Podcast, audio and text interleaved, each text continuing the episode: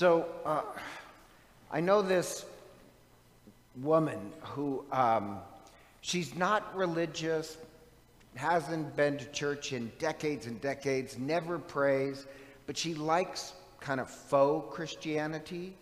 And so she likes appearance, but she's never helped anybody in her entire life. But she likes the appearance of uh, throwing out these religious potpourri stuff that means absolutely nothing.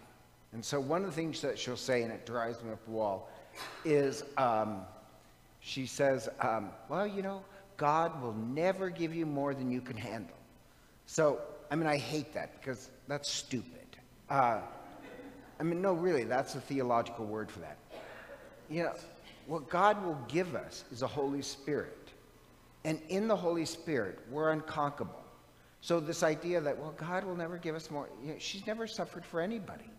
Um, never, so, like, that's her way of sounding religious, but never really having to do anything because I just can't handle a lot of stress. I can't really care for other people.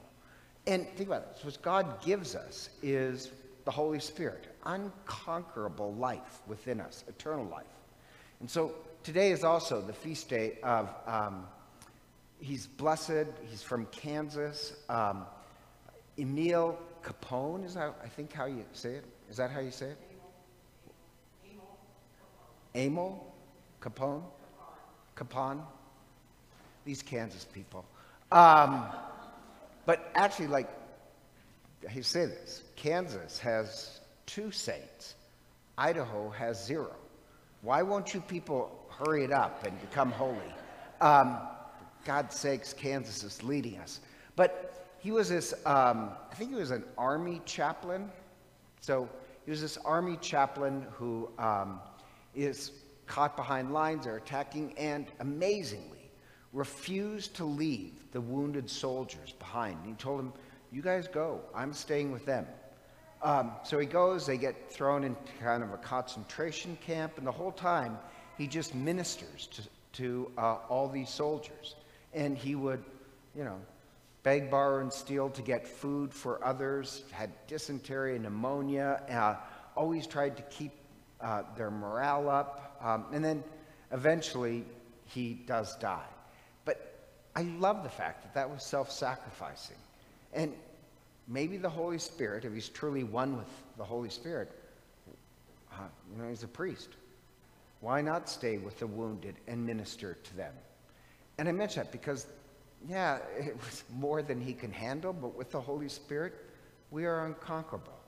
So, um, St. Paul in the first reading, I love this, where he tells them, he says, you know, from, from town to town, the Holy Spirit has been telling me, I am meant to suffer. I am going to Jerusalem.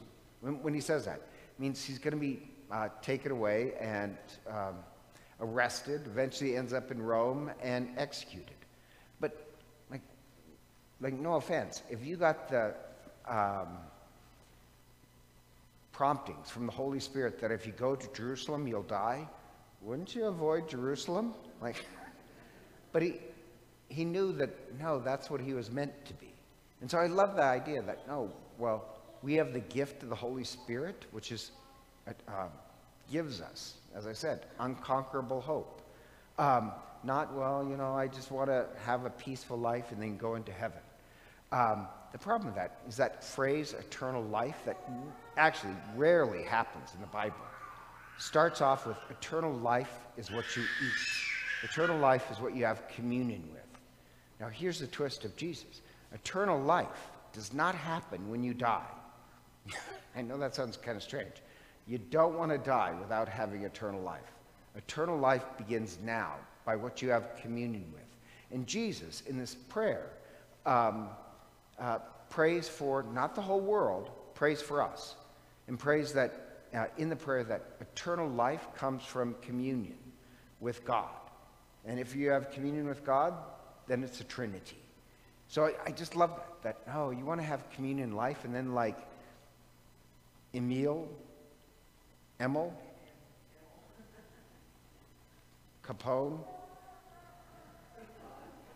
Capon, Capon, I don't know. the Kansas guy. Um, you know, communion with God, it's not, well, God sh- should never send me any suffering. Maybe that's how uh, God is going to change the world. Clearly, Christ wasn't afraid of suffering. So if we receive the gift of the Holy Spirit during this time, I think we should pray and pray and pray that the Holy Spirit always leads us, not our self interest of how I can be preserved from pain and suffering.